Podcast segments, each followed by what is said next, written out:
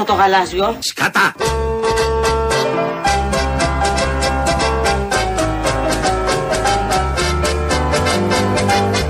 Καλέ, τι είναι τούτο το γαλάζιο. Συμφορά.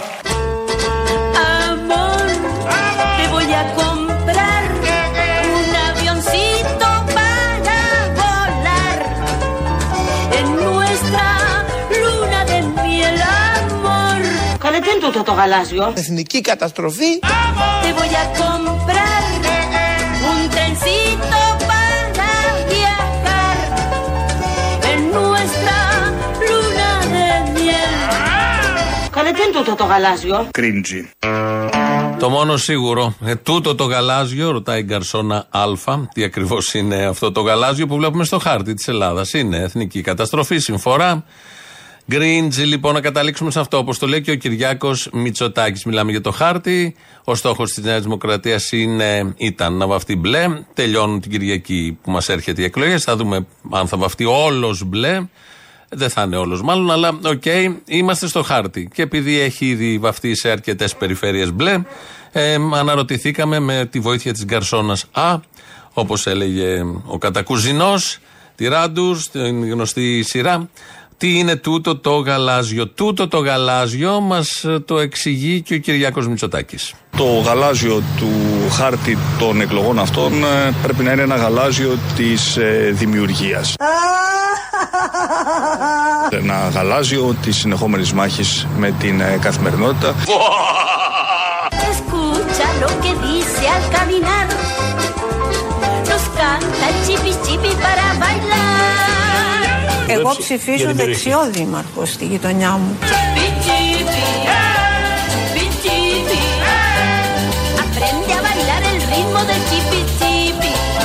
Εγώ ψηφίζω δεξιό δήμαρχο στη γειτονιά μου. Μπράβο!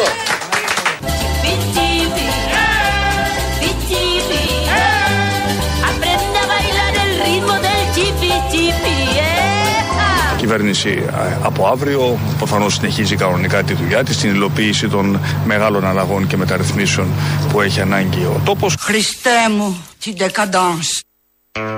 Λόγια, πολύ ωραία λόγια, το γαλάζιο αυτό είναι η δημιουργία, είναι ο τόπος που έχει ανάγκη, οι ανάγκες, οι προτεραιότητες και διάφορες άλλες λέξεις που ξέρουμε όλοι δεν σημαίνουν απολύτως τίποτα. Όταν γίνει λίγο κάτι βαρύ, καταραίει όλος αυτός ο μηχανισμός, καταραίουν όλα αυτά τα οράματα, καταραίουν τα κοινά καλά και οι δηλώσεις κυρίως των υπευθύνων. Βεβαίως κάτι έπρεπε να πει χτες για το γαλάζιο του χάρτη και μας το εξήγησε έτσι. Γαλάζιο ψήφισε και η κυρία Έλενα Κρέτα. Αυτή είναι η κυρία που ακούμε που λέει ότι στη γειτονιά της, στο Δήμο της, ψηφίζει δεξιό υποψήφιο, η βουλευτίνα του ΣΥΡΙΖΑ. Εγώ ψηφίζω δεξιό δήμαρχο στη γειτονιά μου. Δεξιό θα ψηφίσετε σήμερα. Τον ψήφισα ήδη. Βγάλαμε και ήδη σήμερα. Και ψηφίζω δεξιό γιατί είναι ο δήμαρχος που είχαμε, ο δήμαρχος που ξέρω και ο δήμαρχος τον οποίον πραγματικά ως δημότης είμαι πάρα πολύ ικανοποιημένη από το έργο του. Πιστεύω λοιπόν μπορώ να ψηφίσω, υπάρχουν σπουδαίοι, Νέα Δημοκρατία, ΠΑΣΟΚ, ΚΚΕ. Όχι, δεν μπορώ να ψηφίσω ούτε Σπαρτιάτες ούτε Νίκη, εννοείται. Αλλά σε αυτό το φάσμα του συνταγματικού τόξου ναι. Μπράβο! Πάνω απ' όλα το συνταγματικό τόξο. Εδώ η κυρία Έλληνα Κρήτα, βουλευτίνα του ΣΥΡΙΖΑ, μας λέει ότι στο Δήμο της ψήφισε τον δεξιό. Για ποιο λόγο, γιατί είναι λέει καλός δήμαρχος. Δεν έδωσε έτσι την ευκαιρία στον δικό τους να δοκιμαστεί, αν θα είναι καλός δήμαρχος, επειδή είναι βουλευτής του ΣΥΡΙΖΑ. Και επειδή το κόμμα πάει να ανορθωθεί και να δώσει μια μάχη κατά της δεξιάς. Αυτό είναι το θέμα. Γι' αυτό βγάλαμε τον Κασελάκη, για να φύγει ο Μητσοτάκης. Κάθε δεύτερη του κουβέντα. Πρώτες δεν υπάρχουν κουβέντες, δεν ξέρουμε τι πρόγραμμα έχει, αλλά η δεύτερη του κουβέντα πάντα είναι ότι πάμε να χτυπήσουμε το Μητσοτάκη. Ψηφίζοντας τους δημάρχους του Μητσοτάκη, ένα απλό ερώτημα και μια λεπτομέρεια. Το θέμα δεν είναι τι κάνει η Ακρίτα, το θέμα είναι ότι περνάει πολύ εύκολα και αυτό και καταναλώνεται από τους ψηφοφόρους του ΣΥΡΙΖΑ. Στην Αθήνα, ο δήμαρχος Αθηναίων, ο τρέχων του Μεγάλου Περιπάτου και της βομβαρδισμένης Πανεπιστημίου, δεν πήγε και τόσο καλά, δεν πήρε το Δήμο από την πρώτη Κυριακή, το παραδοσιακό κάστρο της Νέας Δημοκρατίας. Αν δείτε και σε απόλυτους αριθμούς, έχει χάσει και 31.000 ψήφους ο Κώστας Μπακογιάννης. Και βεβαίως θέλω να πω ένα πράγμα. Σήμερα είναι μια μεγάλη νίκη, αλλά είναι μια νίκη της Αθήνας και είναι μια νίκη όλων.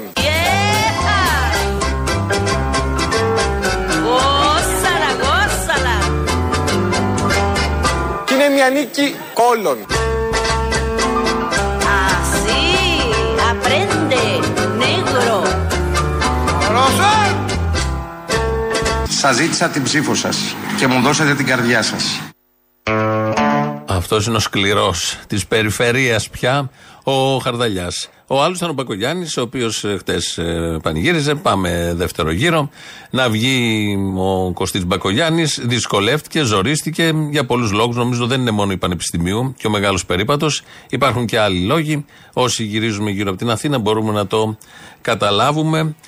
Θα φανεί όμως τι ακριβώς θα γίνει και την Κυριακή που έρχεται. Ο Χαρδαλιάς είναι αυτός, ο Περιφερειάρχης, βγήκε από την πρώτη Κυριακή, το ξέρετε, το ψηφίσαμε, μπράβο, συγχαρητήρια.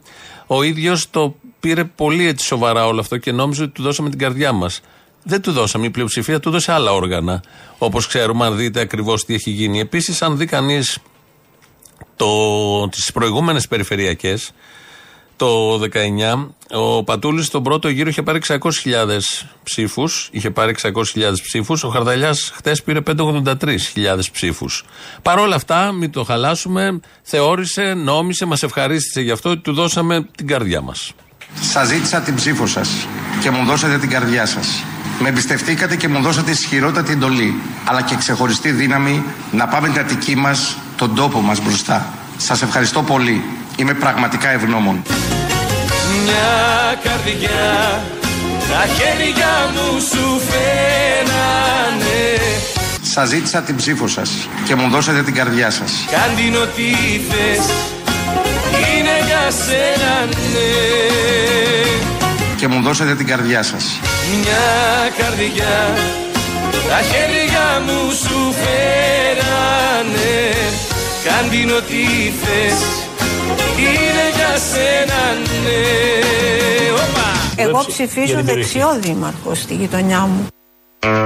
Μπράβο, κυρία Κρήτα. Έτσι πρέπει. Δίνει το παράδειγμα, δίνει την κατεύθυνση, δίνει την γραμμή. Και δίνει το κριτήριο κυρίως. Με ποιο κριτήριο πρέπει να ψηφίσουμε ένα δήμαρχο. Άμα είναι καλός, δηλαδή σκουπίδια φώτα. Άμα είναι καλός, γιατί περισσότεροι εκεί αυτό νομίζουν ότι είναι ο δήμαρχος. Άμα είναι καλός, τον ψηφίζουμε, μας είναι και στην απέναντι παράταξη. Όμως έτσι ενισχύουμε τη δεξιά με την οποία έχουμε μέτωπο και ήρθαμε για να ρίξουμε τη δεξιά. Μπερδεύεται ο κόσμος, θέλω να πω. Είναι που είναι μπερδεμένος, ήρθε και ο εφοπλιστής, έγινε πρόεδρος και έχουμε μπερδέματα. Πρέπει να ξεκαθαρίσουν αυτά τα πράγματα για το καλό της προοδευτικής παράταξης, της προοδευτικής συμμαχίας και άλλες λέξεις εντελώς κενές. Ο Άδωνις Γεωργιάδης έπρεπε να βγει σήμερα το πρωί να αναλύσει και αυτό το αποτέλεσμα και το έφερε στα δικά του. Στο μέτρο που με αφορά, ένα παράδειγμα. Όταν έφερα το εργασιακό νομοσχέδιο, θυμάστε, είχαν προαναγγείλει απεργίες, βασαρίες, ιστορίες, επαναστάσεις, καταγούμε το πενθήμερο, το οκτάωρο και διάφορα τέτοια. Τα θυμάστε. Πέραν τη ημέρα εκείνης που η απεργία ήταν για τα κλάματα, πάω τώρα στα Αστασινή κάλπη. Μα άμα είχα πάει εγώ να καταργήσω το πενθήμερο και το οκτάωρο, πιστεύετε θα ήταν το αποτέλεσμα των εκλογών αυτό που είδατε χθες?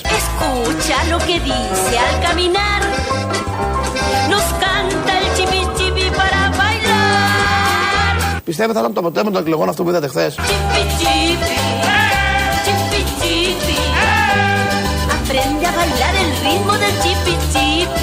Πιστεύετε θα ήταν το αποτέλεσμα των εκλογών αυτό που είδατε χθες? Κάνει μια σύγκριση, το κάνει συνεχώς. Πάντα βάζει μπροστά το δικό του νομοσχέδιο, ότι ο κόσμος δεν αντέδρασε και τότε στην απεργία και χτες που δόθηκε ευκαιρία μέσω κάλπης. Άρα εγκρίνει το συγκεκριμένο νομοσχέδιο, εγκρίνει τις αποφάσεις του. Πάμε πάρα πολύ καλά. Πόσες φορές στην ιστορία έχουν περάσει νομοσχέδια. Ο κόσμος δεν έχει καταλάβει απολύτως τίποτα, ειδικά αυτή την εποχή που βομβαρδίζεται από πληροφορίες, ενημέρωση, fake news, τις δουλειές του, τις αγωνίες του, πολέμους. Στη γειτονιά μας δεν έχει χρόνο να επεξεργαστεί τι ακριβώς προβλέπει ένα νομοσχέδιο. Στην πορεία καταλαβαίνει κάποιος, όταν έρθει πια στα δικά του, εργαζόμενος, μέσα στη δουλειά, τι ακριβώς συμβαίνει και τότε αρχίζει η αντίδραση. Επίσης, πολλά νομοσχέδια έχουν ψηφιστεί στη Βουλή, δεν έχουν εφαρμοστεί στην πράξη. Το πιο πρόσφατο που θυμάμαι, η Πανεπιστημιακή Αστυνομία. Ένα μικρό παράδειγμα που είχε γίνει, ήταν σημαία γαλάζια, σημαία της Νέας Δημοκρατίας, διάλογοι, ένταση στα πάνελ, διαδηλώσεις και τα λοιπά. Ψηφίστηκε ναι, εύκολο να ψηφιστεί κάτι στη Βουλή, δεν εφαρμόστηκε δε. Οπότε όλα είναι πολύ σχετικά και δεν κρίνονται στην πρώτη εβδομάδα, στη δεύτερη εβδομάδα. Χρειάζεται και λίγο υπομονή και χρειάζεται και μια έτσι διαλεκτική σχέση των καιρών. Τι γίνεται σήμερα, τι θα γίνει αύριο και τι έγινε χτες και προχτές. Στην Ικαρία βγήκε ο υποψήφιος της Λαϊκής Εισπύρωσης από τον πρώτο γύρο, ξανά έγινε κόκκινο το νησί. Αυτό τελείωσε χτες. Την προηγούμενη εβδομάδα όμως είχαν προεκλογική περίοδο και στην Ικαρία. Ένας εκ των υποψηφίων είναι ο κύριος Ηλίας Γαγλίας. Πήρε 12%. Κάποια στιγμή τον είχαν καλεσμένο στο ράδιο Ικαρία 87,6. Είναι εκεί ο κύριος Γαγλίας, που ξεκινά ο δημοσιογράφος, όπως ξέρετε όλοι και κάνουμε και εμείς εδώ, να τον πασάρει, βάζει και ένα τραγούδι από κάτω. Του ζητάει όμως ο κύριος Γαγλίας, ο υποψήφιος, να σταματήσουν λίγο, μάλλον να βάλει το τραγούδι, να συνεχίσει το τραγούδι, γιατί είχε κάτι να κάνει ο υποψήφιος. Να ακούσουμε τι ακριβώς είχε να κάνει. Φίλες και φίλοι, καλημέρα. Έχουμε τη χαρά και την τιμή να φιλοξενούμε στο στούντιο του Ράδιο Ικαρία τον Ηλία τον Γαγλία, υποψήφιο δήμαρχο Ικαρίας. Ηλία, καλώς όρισες. Καλώς σας βρήκα. Και καλό μεσημέρι στους ακροατές. Να κάνουμε ένα μικρό διάλειμμα, να πιω λίγο νερό, γιατί στέγνω στο στόμα. Και... ναι, ευχαριστώ. Θα βάλω ένα τραγούδι. Ναι. Θες να ζητήσεις κάποιο τραγούδι? Έριξε αυτό ένα από τα δυο. Παρακαλώ, έξω γι' αυτό. Πολύ μακρύ, μακρύ είναι, ρε παιδί. Κατουρήθηκα πάνω. Ακούτε ράδιο Ικαρία. Αράκες με τον Ηλία Γαγλία. Αύριο θα φιλοξενήσουμε τον επικεφαλή της λαϊκής συσπήρωσης για το νησί μας, κύριο Φανούρη, και την Πέμπτη με κεντρικό καλεσμένο τον νυν δήμαρχο και εκ νέου υποψήφιο σήμερα Ηλίας Γαγλίας, αυτόνομης συσπήρωση πολιτών Ικαρίας. Ηλία, να βάλω τραγούδι. Θέλουμε λίγο χρόνο ακόμα. Ναι, πάμε κάνουμε σοτσίγκα. Έχει πολλά εδώ το ρεπορτάζ που λέμε. Πρώτον, του είχαν αφήσει το μικρόφωνο πάνω του και πήγε τουαλέτα. Ακούσαμε τα πάντα, όπως τα άκουσαν και οι ακροατές. Δεύτερον, όταν ήρθε από την τουαλέτα, του λέει, ρωτάει πάντα ο δημοσιογράφος, να βάλω τραγούδι ή θα ξεκινήσουμε? Και του λέει, βάλει ένα τραγούδι, γιατί έχω τα τσιγάρα να κάνω. Και άνετη, ωραίοι, κλασικός Ικαριώτης, 12% πήρε, οκ, βγήκε δήμαρχος. Αυτά λοιπόν συμβαίνουν, τα πολύ ωραία, γι' αυτό κλείνουμε τα μικρόφωνα πάντα, όσοι έχουμε πάνω μικρόφωνα, γιατί υπάρχουν θέματα, προκύπτουν καταστάσεις όπως αυτή που ακούσαμε εδώ και έχει γίνει και viral που αλλού στο διαδίκτυο. Να μην ξεχάσουμε ότι χθες ήταν μια μέρα του λαού, είναι και την Κυριακή σε κάποιες περιοχές. Ο κυρίαρχος λαός για άλλη μια φορά νομίζω επέλεξε σοφά, όπως το κάνει πάντα όπου στείνεται κάλπη. Ο λαός είναι κυρίαρχος. Τι κουβέντα είναι αυτή? Πολύ καλό. Το άλλο με το τοτό το ξέρετε. Escúchalo que dice al caminar. Nos canta el chipi chipi para gozar. Κάνε τι είναι τούτο το γαλάζιο? Κρίντζι. Chipi chipi, chipi chipi. Aprende a bailar el ritmo del chipi chipi. Εγώ ψηφίζω δεξιό δήμαρχο στη γειτονιά μου. Chipi chipi, chipi chipi. Aprende a bailar el ritmo del chipi chipi. Ο λαός είναι κυρίαρχος. Τι κουβέντα είναι αυτή?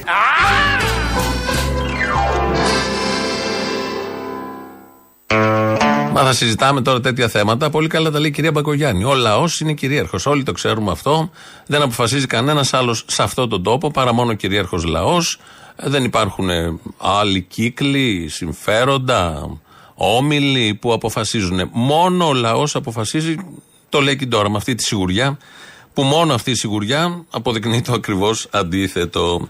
Το ομοφοβικό ακροδεξιό σκουπίδι επανεξελέγει, όπως όλοι γνωρίζουμε και όπως όλοι έχουμε ενημερωθεί σχετικά.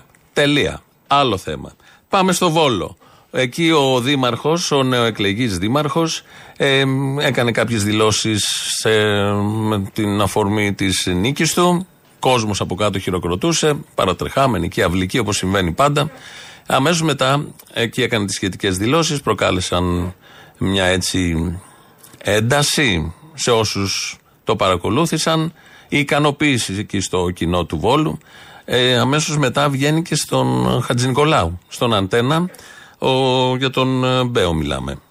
Έχετε σηκώσει πάλι μεγάλο θόρυβο με κάποιες δηλώσεις, δεν τις άκουσα εγώ. Χαμός θα γίνει, κύριε Χατζηνικολάου, χαμός θα γίνει, ναι. Χαμός θα γίνει από εδώ και πέρα. Δεν κατάλαβα. Τι είναι πρότυπο για τους Έλληνες και τα παιδιά μας ο Κασελάκης? Για να μην τρελαθούμε, κάθε πρωί βγαίνουν και λένε, καταρχήν να ξέρετε, οι σεξουαλικές προτιμήσεις και τι είναι ο καθένας δεν με αφορά προσωπικά. Και έτσι πρέπει να είναι, είναι δικαίωμά τους. Τότε γιατί τον κρίνετε, Δήμαρχε? Όχι όμως, θα τις προβάλλουμε. Τον κρίνω, ήρθε σε ένα μήνα και όλο. Ούτε 5% δεν θα πάρει ο ΣΥΡΙΖΑ στις επόμενες εκλογές. Τον κρίνω λοιπόν, θα σας πω γιατί. Είπε σε μία δήλωσή του ότι θα ήθελα να μεγαλώσω δύο αγόρια, όχι κορίτσι. Δηλαδή, τι θα παράγουμε, πούστιδες, κύριε Χατζηνικολάου? Παρακαλώ, Δήμαρχε. Για να μην τρελαθώ δηλαδή. Παρακαλώ, Δήμαρχε. Εντάξει, συγγνώμη, αλλά. Συγγνώμη, αλλά δεν γίνονται αυτά. Τα είχε πει τα ίδια και πριν που τον χειροκρότησαν και τώρα εδώ τον χειροκροτούν, γιατί πάλι είναι με κοινό δίπλα. Και αμέσως μετά ο ίδιος ο Μπέος, πάντα στην εκπομπή του Χατζηνικολάου, είπε ότι τα λέει αυτά γιατί είναι ένας λαϊκός άνθρωπος και ότι μιλάει ελεύθερα. Εγώ μιλάω ελεύθερα, εκφράζομαι ελεύθερα και προσπαθώ με αυτή τη μόρφωση που έχω, τελειόφυτος δημοτικού, να μην προσβάλλω. Αυτά είναι. Άμα τους αρέσουνε. Δεν το προσπαθείτε και ιδιαίτερα. Να χειραγωγήσουνε. Ορίστε. Αυτά. Ορίστε. Εδώ με άλλα λόγια του λέει ότι είναι ένας οχετός. Να το πω εγώ σε πολύ έτσι απλά ελληνικά. Ενώ ήταν λοιπόν στο πάνελ και τα έλεγε αυτά μέσα σε μία ώρα, ήταν δεύτερη φορά που τα έλεγε ο Μπέος. Μάλιστα ασκήθηκε και... παραγγελία από την εισαγγελία του Αρείου Πάγου, γιατί όλα αυτά που είπε εμπίπτουν στον αντιρατσιστικό νόμο, θεωρείται παρακίνηση προς κατηγορία συμπολιτών, μίσος, αυτά που πρέπει η δικαιοσύνη να κάνει και πρέπει να τα έχει κάνει και νωρίτερα. Το έκανε εν πάση περιπτώσει χτες με τέτοια κραυγαλαία παρουσία του Δημάρχου Βόλου. Στα πάνελ λοιπόν, όπου εμφανίζεται και χτες, γεια σας, καλησπέρα, καλή επιτυχία, καλή νύχτα, μια ευγένεια υπάρχει, ενώ δεν είναι η ίδια η ευγένεια του Μπέου προς τα πάνελ. Από όλο λοιπόν το πάνελ, στον Νίκο Χατζηνικολάου, στην εκλογική βραδιά, ο μόνος που πήρε το λόγο ακούγοντας τον οχετό του Μπέου ήταν ο συνάδελφος Νίκος Μπολιόπουλος. Ο κύριος Μπογιόπουλος θέλει να σας κάνει μια ερώτηση. Όχι, δεν θέλω να κάνω καμία ερώτηση. Αναγνωρίζω, κύριε Μπέ, ότι είστε δήμαρχος Βόλου. Και εγώ είμαι πολίτης αυτής της χώρας. Είπατε προηγουμένως ότι είστε λαϊκός άνθρωπος. Και μας είπατε ότι η λαϊκότητα του ανθρώπου εκφράζεται με τον τρόπο που εκφραστήκατε εσείς. Λέω λοιπόν ότι δεν είστε λαϊκός άνθρωπος. Λούμπεν είστε. Ένα Λούμπεν είστε στοιχείο, στοιχείο. Αυτό είστε κάτω από ιδιαίτερες συνθήκες. Η σαπίλα κερδίζει, το έλος επιπλέει, χωρίς να κάνω ευθείες αναγωγές. Εσύ τι είσαι, ποιο είναι το επάγγελμά σου? Εγώ είμαι πολίτης αυτής της χώρας που είχε διαβάσει ότι και ο Εσκομπάρ ήταν γερουσιαστής στην Κολομβία. Κάτω από αυτές τις συνθήκες λοιπόν, σε μια συχνότητα δημόσια, όταν το ύφος το δικό σας δημοσιογράφος είναι ο κύριος Βολιόπουλος, έχω υποχρέωση ως πολίτης αυτής της χώρας να πω ότι δεν έχεις καμία σχέση με τη λαϊκότητα αυτού του λαού. Είσαι ένα λουμπεναριό. Ένα λουμπεναριό. Μίλαγε βεβαίως συνέχεια ο Μπέος από κάτω και καλά δεν ήξερε ποιος είναι και τι είσαι και τι δουλειά κάνεις. Πάντα έτσι κάνει όταν έχει κάποιον που του λέει κάποιες αλήθειες από την άλλη πλευρά. Έχει γίνει viral το βιντάκι, το έχουμε ανεβάσει και εμείς, μπορείτε να το δείτε γιατί κράτησε περισσότερο και εμείς, αλλά παντού το βρίσκεται. Τι ακριβώς τώρα δήμαρχος είναι ο Μπέος παρά αυτά τα λίγα αρνητικά που έχει? Έχουν ευθύνη όμως οι ψηφοφόροι και της Νέας Δημοκρατίας, κύριε Υπουργέ, που ψήφισαν Μπέος στο Βόλο για πολλωστή φορά και με αυτά τα ποσοστά. Και ορισμένοι από αυτούς χειροκροτούσαν από κάτω. Δεν έχω μπει στη ζωή μου σε μια τέτοια λογική. Θα δώσω ευθύνη στους ψηφοφόρους? Δεν έχουν ευθύνη οι ψηφοφόροι όταν εκλέγουν Μπέους? Ένας ψηφοφόρος έχει διάφορα κριτήρια για να ψηφίσει. Ο κύριος Μπέος μπορεί αυτό να μην μας ακούγεται ευχάριστο, αλλά προφανώς θεωρείται πολύ πετυχημένος δήμαρχος στο Βόλο. Πάντως, κύριε Γεωργιάδη, εκλέγει για τρίτη φορά με μεγάλο ποσοστό. Επίσης, ένα κριτήριο σοβαρότητας και αποτελεσματικότητας κάποιου είναι το ποσοστό που παίρνει στις εκλογές. Εδώ μπάζει πάρα πολύ όλο αυτό. Το έχουμε ζήσει με παραδείγματα. Το κλασικό παράδειγμα, Γιώργος Παπανδρέου, 43% το 2009. Φάτε ένα μνημόνιο μετά και άρχισε μια ωραία ιστορία. Το 43% έδωσε την εντολή, όχι βέβαια να μπούμε στο μνημόνιο, τότε άλλα έλεγε ο Γιώργος Παπανδρέου, αλλά όλοι βλέπαμε, όσοι ασχολούμασταν, όσοι ασχολούνταν με αυτά, ότι δεν πάει καθόλου καλά το πράγμα και ήθελες κάποιον εκεί να μην σε βάλει στα μνημόνια. Και ψηφίσαν κάποιον για να μην μπουν στα μνημόνια, αλλά μπήκε. Ένα άλλο παράδειγμα είναι ο Τσίπρας το 2015 και πάει λέγοντας. Τελείασε όλα αυτά. Άλλο θέμα. Το ομοφοβικό ακροδεξιό σκουπίδι επανεξελέγει όπως ξέρουμε. Τελεία και σε αυτό. Άλλο θέμα. Βγαίνει ο Ασκητής, ο οποίος βγήκε από ό,τι είδα, ήταν και υποψήφιος περιφερειακός σύμβουλος. Ο κύριος Ασκητής είναι επιστήμονας, μάλιστα και για πάρα πολλά χρόνια. Αυτό ήταν ο μοναδικός εξολόγος που έβγαινε και με γαργαλιστικό τρόπο περιέγραφε διάφορα. Δεν ξέρω αν ήταν επιστημονικά, εμένα δεν μου φαινόντουσαν καθόλου επιστημονικά και ο τρόπος που τα έλεγε και κυρίως αυτά που έλεγε. Στοιχειωδώς να κάνει ένα γκουγκλάρισμα κάποιος, καταλαβαίνει ότι όλα αυτά που έλεγε ο Ασκητής απήχαν από την επιστήμη, αλλά δεν έχει σημασία. Ο κόσμος ήθελε, τον ψήφισε κιόλας. Ένα άλλο παράδειγμα εκλογής. Και τον ρωτάει η δημοσιογράφος για όλα αυτά που είπε ο Κασελάκης. Προσέξτε, και θέλω να είμαι πολύ ξεκάθαρος. Ο γάμος είναι θεσμός. Είναι θεσμός που δίνει το νόημα στο ζευγάρι. Ζευγάρι, και είμαι απόλυτος αυτό, είναι ο άντρας και η γυναίκα που κυοφορούν και γεννούν. Αν ο γιος σας έλεγε ότι είναι γκέι και ζει με ένα σύντροφο και θέλουν παιδί, το χειροκροτείτε? Όχι. Χειροκροτώ. Ο κύριος Ασκητής εδώ που είναι και επιστήμονας έχει μια σύγχυση μεταξύ πολλών για το τι σημαίνει χειροκροτώ και το τι σημαίνει αποδέχομαι. Χειροκροτούμε κάποιον για κάποιο κατόρθωμα, για μια νίκη που έχει καταφέρει, για κάτι που κατάφερε γενικώς στη μουσική, στην τέχνη, στον αθλητισμό, στη ζωή γενικότερα, με κόπο, με προσπάθεια, για μια επιτυχία του. Εκεί χειροκροτούμε. Αποδεχόμαστε κάποιον όπως είναι, χωρίς να έχει κάνει για να το επιτύχει. Υπάρχει μια πολύ ουσιαστική διαφορά μεταξύ των δύο λέξεων. Εδώ ο ειδικός μας είπε ότι δεν θα χειροκροτήσει το γιο του. Δεν τίθεται τέτοιο θέμα. Τον αποδεχόμαστε κάποιον, επειδή είναι ψηλός, κοντός, μαύρος, άσπρος, straight, gay, λεσβία, ανάπηρος, Πακιστανός, Αφγανός, Εβραίος, Άραβας, Κινέζος. Δεν έκανες κάτι για να είσαι όλα αυτά. Δεν έκανες απολύτως τίποτα για να είσαι όλα αυτά και άλλα τόσα. Απλά είσαι όλα αυτά και δεν μπορούμε να κάνουμε κάτι άλλο. Σε αποδεχόμαστε, μας αποδέχονται, όλοι κάπου σε κάποιες κατηγορίες ανήκουμε. Αν είσαι πραγματικός επιστήμονας, τα ξέρεις όλα αυτά. Δεν περιφέρεσαι λέγοντας αναχρονισμούς, αντιεπιστημονικούς κυρίως. Αν είσαι άνθρωπος με ενσυναίσθηση, με εσωτερική πληρότητα και συγκρότηση, δεν περιφέρεις τα συμπλέγματά σου συνεχώς για τα ίδια θέματα με φοβερή μανία και μονομανία. Αν είσαι άνθρωπος, αυτά κάνεις και λες. Αν είσαι μπέος ή ασκητής, διασπείρεις φασιστικές αρλούμπες.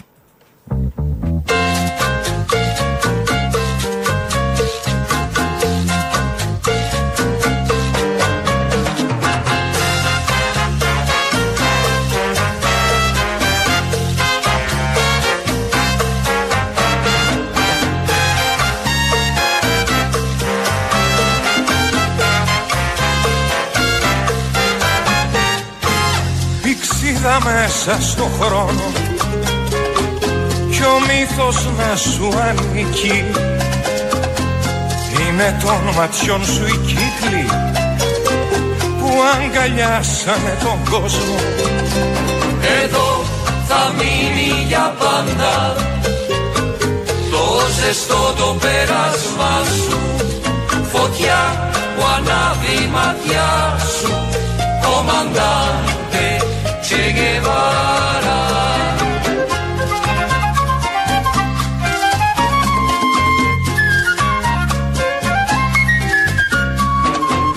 Εσύ που ανάβεις τα αστέρια της μνήμης φτιάχνεις το χάρτη και περνάς μέσα απ' τη στάχτη την ελπίδα σ' άλλα χέρια. Εδώ θα μείνει για πάντα το ζεστό το πέρασμα σου, φωτιά που ανάβει η μάτια σου, κομμαντάντε Τσε Γκεβάρα. Σαν σήμερα 9 Οκτωβρίου του 1967 εκτελείται ο κομμουνιστής επαναστάτης Ερνέστο Τσε Γκεβάρα. Ο Ερνέστος Τσε Γκεβάρα γεννήθηκε στο Ροσάριο της Αργεντινής 14 Ιουνίου του 1928, σπούδασε ιατρική. Μετά την αποφύτισή του θα επισκεφτεί μια σειρά χώρες της Λατινικής Αμερικής, ερχόμενος σε επαφή με τους κοινωνικούς αγώνες, τη φτώχεια και τις επαναστατικές ιδέες της εκείνων των δεκαετιών, εκείνων των χρόνων. Θα γνωριστεί με κουβανούς εξόριστους, συντρόφους του Φιντέλ Κάστρο, που είχε φυλακιστεί μετά το κίνημα της 26ης Ιουλίου του 1953. Έγραφε ο Τσε Γκεβάρα: «Εάν χρειαστεί να διαβάσετε αυτό το γράμμα, δεν είμαι πλέον μαζί σας. Να είστε πάντα σε θέση να νιώσετε οποιαδήποτε αδικία, οπουδήποτε στον κόσμο». Σαν θρύλος γύρω καλπάζεις, σαν ευχή και σαν κατάρα, στα στενά της Σάντα Κλάρα το όνειρό σου δοκιμάζεις. Εδώ θα μείνει για πάντα το ζεστό το πέρασμά σου, φωτιά, πονάτη ματιά σου, κομμαντάντε Τσε Γκεβάρα.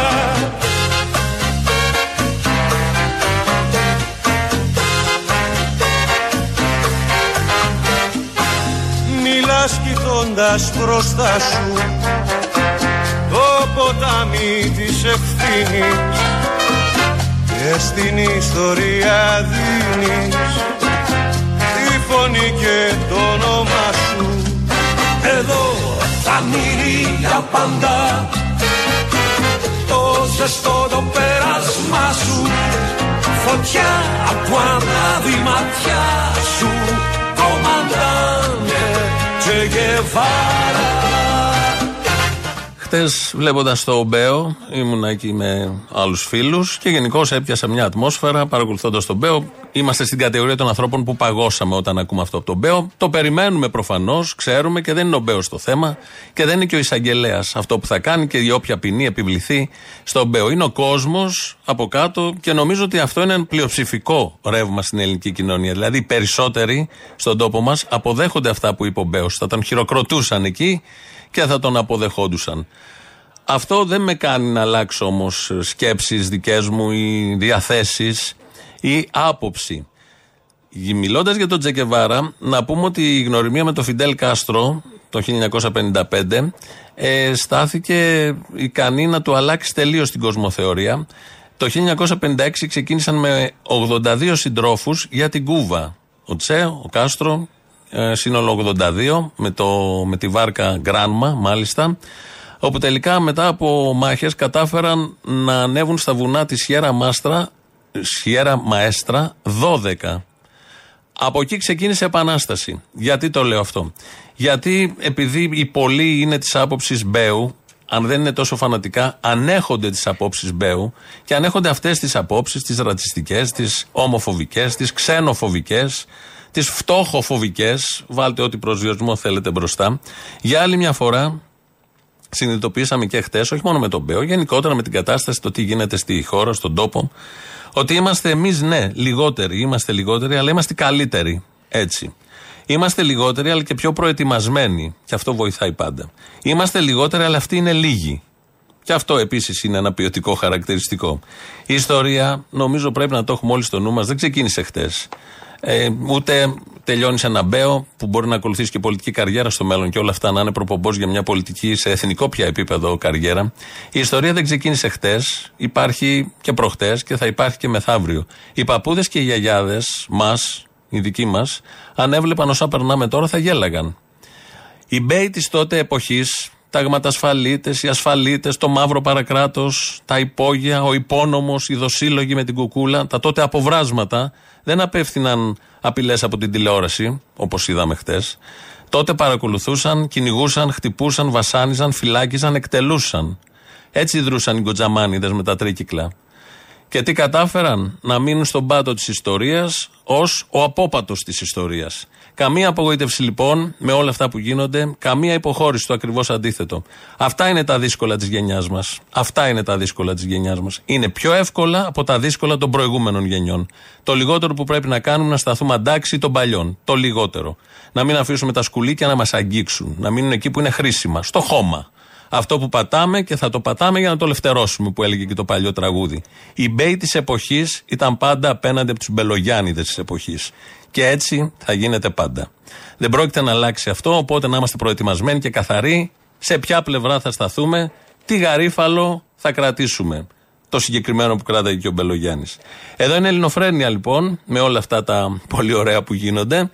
2-11-10-80-8-80, τηλέφωνο επικοινωνίας. Σας περιμένουμε πολύ μεγάλη χαρά. Ο Δημήτρης Κύρκος ρυθμίζει τον ήχο. Η ηλεκτρονική διεύθυνση είναι radio@parapolitica.gr. Θα πάμε να ακούσουμε το λαό, διαφημίσεις, μετά θα πούμε τι ακριβώς έγινε στην Ηλιούπολη, πώς νικήσαμε και εκεί και τι έγινε και στην περιφέρεια εδώ στην Αττική, που είναι ένας πολύ σημαντικός, ο σημαντικότερος νομίζω δείκτης. Έλα μάνα μου! Έλα! Πού είσαι, προσπαθώ, δεν ήθελα να σε δω ρε γαμώτο πάλι και θα με πρίσεις και με το δίκιο σου. Το έκοψες τώρα, είδες, με το δίκιο σε κατάφερα. Όχι, σιγά, θα την ακούσεις άλλη φορά. Ωραία, να σου πω, αυτό που λέει ο Θήμιος ρε παλικάρι για το κουβά με τα σκατά. Ο Κυριάκος Μητσοτάκης, ένα κουβά με σκατά. Γενικά η δεξιά και η τεμέκα αριστερά, ξέρεις ποια είναι η διαφορά, ο κουβάς με τα σκατά με αυτούς. Ποια είναι η διαφορά? Η διαφορά είναι ο κουβάς αγάπη μου, κανένας άλλος. Η διαφορά μεταξύ αυτών και τα σκατά είναι ο κουβάς. Τα έχουν στο μυαλό τους και όλοι αυτοί που τους ψηφίζουν και να δεις χίλιο και πάνω στην πατρίδα που στα καμένα και στα πλημμυρισμένα στη Θεσσαλία πάλι τα ίδια κοπρόσκυλα θα βγουν. Γιατί είμαστε κοπρόσκυλα εμείς που τους ψηφίζουμε. Λαϊκή συσπήρωση μέχρι να βγει ο ήλιος από την άλλη μεριά. Λαϊκή συσπήρωση. Όλοι πρέπει να τους δείξουμε τι ακριβώς παίζει. Αλλά προς το παρόν αυτό που παίζει είναι αυτό που παίζουμε χρόνια. Από 12 χρονών εμείς οι άντρες. Ελπίζω από όλοι μου να έχουμε καλά αποτελέσματα, έστω καλύτερα από την προηγούμενη φορά τη Δευτέρα. Και οι υπόλοιποι κουβάς με τα σκατά. Έλα ρε καβλιάρι μου, έλα, αφού το σήκωσες πριν γιατί το... Δεν σ' άκουγα καλά, ξέρω εγώ. Ο γυμναστηριακός είπε μωρό μου, τι κάνεις? Καλά εσύ.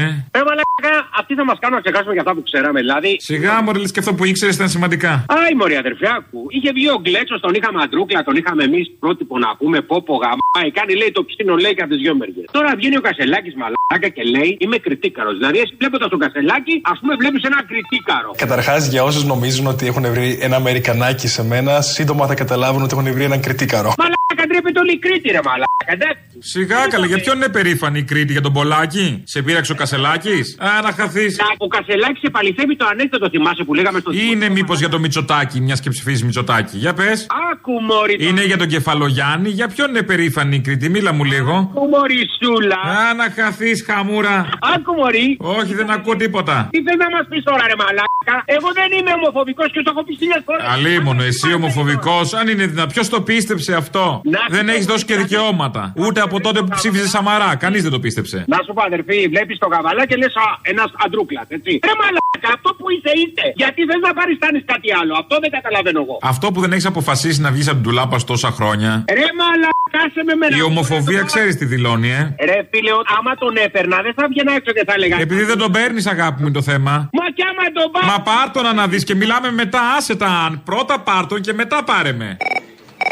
Ναι, έλα, η Δευτεράτζα είμαι. Έλα, μωρή Δευτεράτζα. Δεν ήρθα στην παράσταση γιατί καλατράβα από εδώ, καλατράβα από εκεί. Βρέθηκα στη Σιγκαπούρη. Τραβάτε με κι ασκλαίο δηλαδή, με λίγα λόγια. Να, τόσο ωριακά ήταν να έρθεις, ας πούμε. Δίπλα είμαστε από τη Σιγκαπούρη. Δίπλα, ναι, σε βλέπα εγώ από ψηλά. Τι να κάνω, η τρελή. Δεν μου λες εκεί που έχουμε τα κόλπα. Η Σιγκαπούρη είναι ψηλά. Η Σιγκαπούρη είναι χαμηλά. Για τότε πώς με βλέπει από ψηλά? Έχεις πεθάνει. Ανέβηκα ψηλά. Από πού με παίρνεις?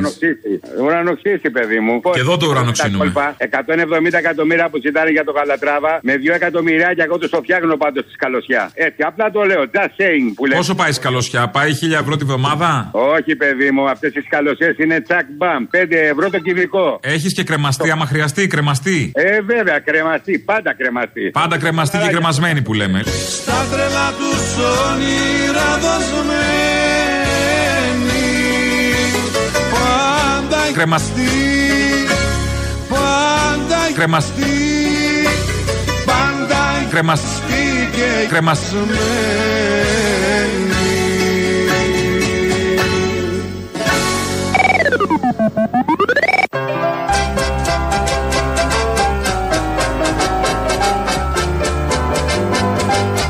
Καλέ, τι είναι τούτο το γαλάζιο? Συμφορά.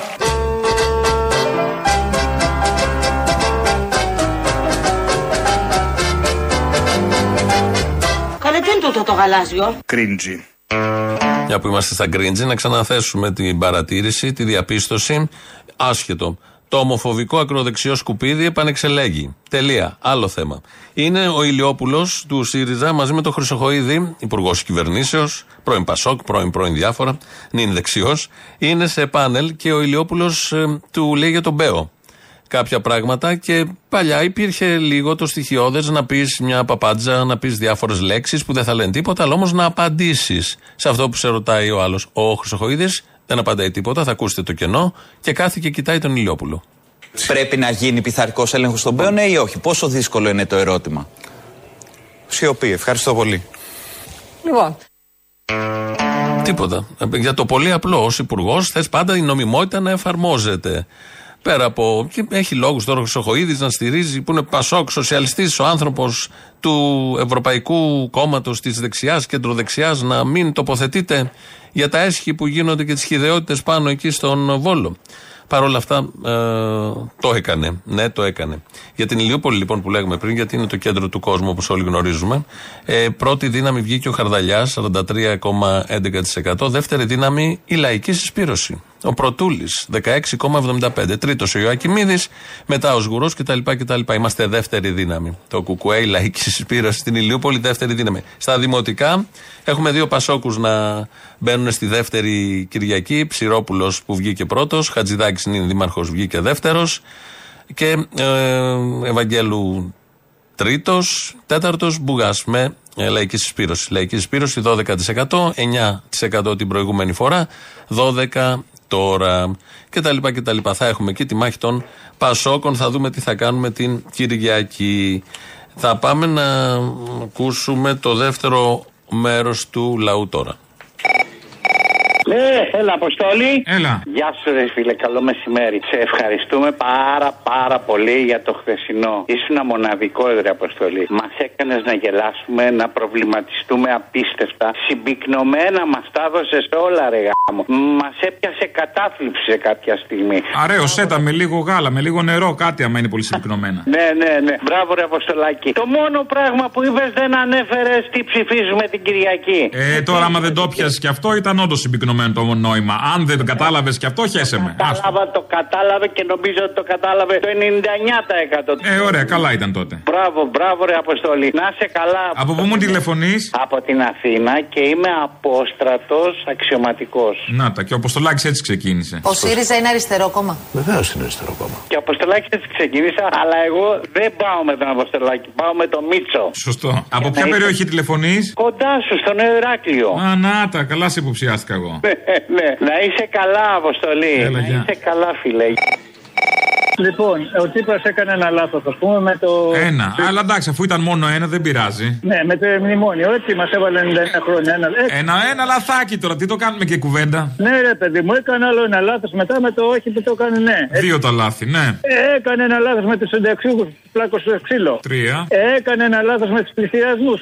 Τέσσερα. Είναι λίγο unfair, μην τα μετράμε όλα. Ναι, ο Τσίπρας ξεκίνησε τους πληθυριασμούς. Το διόρθωσε όμως τώρα, εντάξει, έφερε αυτούς που δουλεύουν για τα φαντς. Ο Κασελάκης δούλεψε στην Goldman Sachs όταν αυτή έπινε το αίμα της Ελλάδας. Άλλο ένα λάθος που βάλε τη ΔΕΗ στο χρηματιστήριο ενέργειας. Γιατί και άμα κερδίσουμε. Βέβαια, χρηματιστήριο. Λοιπόν. Που ξέρεις, και αν σου κάτσει. Ναι, αλλά εμένα, όπως είπε κάποιος, όχι εγώ, αλλά εμένα αυτό δεν με νοιάζει γιατί δίνει στην κόρη μου και τρώει. Να πω σε αυτό τον κύριο. Και σε εμάς δίνει να φάμε. Η αλήθεια είναι και τον ευχαριστούμε πολύ γι' αυτό. Μπράβο. Δίνει άφθονο υλικό. Ωραία, λοιπόν, επειδή δίνει στην κόρη μου και τρώει και αυτός ο κύριος ήρθε και πήρε την ψήφο με το μανδύα του αριστερού τρομάρα του που σιγά. Στην κόρη σου τι δίνει και τρώει, γιατί? Δίνει και τρώει, έχει μεροκάματικό. Έτσι είχε πει κάποιος στην εκπομπή σου. Δεν θέλω να πω ονόματα τώρα για να μην τσακωνόμαστε μεταξύ μας. Οι ακροατές, λοιπόν, επειδή τρώει η κόρη σου, φίλε μου, και ο Τσίπρας είχε το μανδύα του αριστερού τρομάρα του, σιγά μην αριστερός ο Τσίπρας, δεν έχει καμία διαφορά το Μητσοτάκι, αλλά είναι χειρότερος να σου πω γιατί. Γιατί το Μητσοτάκι το ξέρεις, λέει είμαι δεξιός, είμαι κάθαρα, είμαι φασίστας. Δεν το λέει και τόσο ανοιχτά, τέλος πάντων, ναι, οκ. Okay.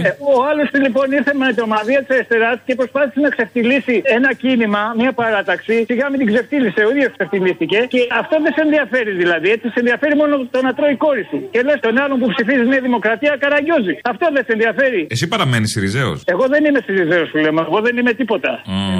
Εγώ είμαι παλιός καταρχήν και είμαι ανένταχτος. Πώς να σου πω. Άμα είσαι παλιός, τελειώνει το πράγμα τώρα.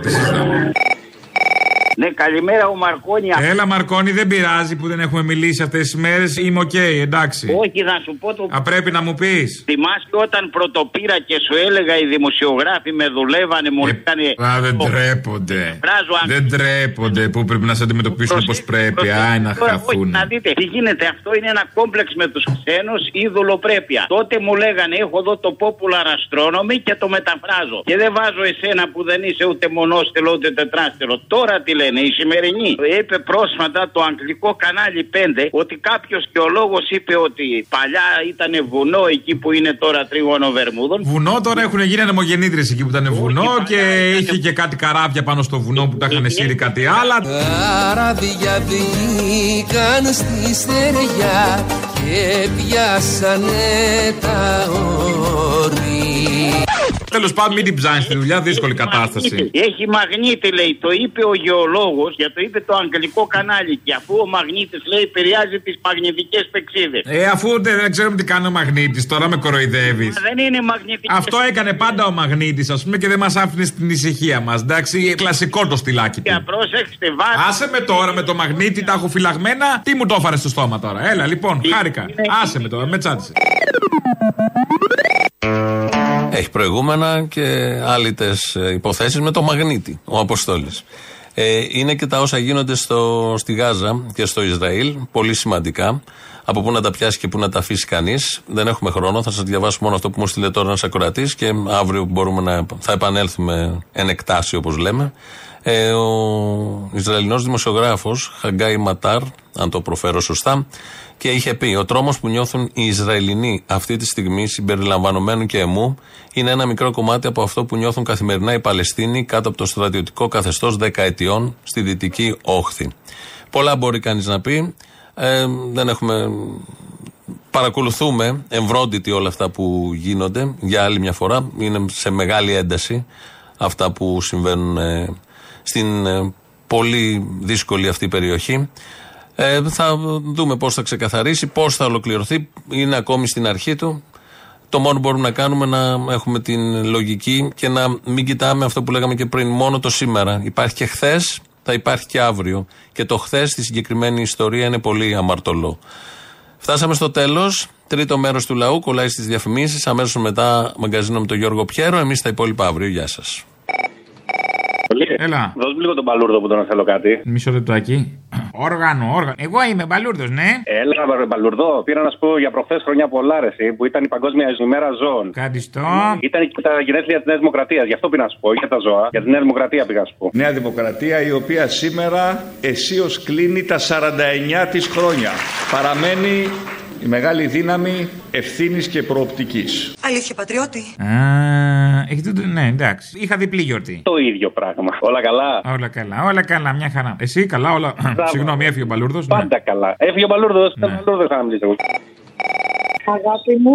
Να το μανάρι. Τι κάνεις, δεν ακούγεσαι καλά. Περίμενε από τον κήπο. Τώρα. Τον κήπο, έχετε και κήπο. Έχω κήπο, μωρό μου, καλλιεργώ. Να, τι είσαι, μ' ανάβεις. Γκουριά.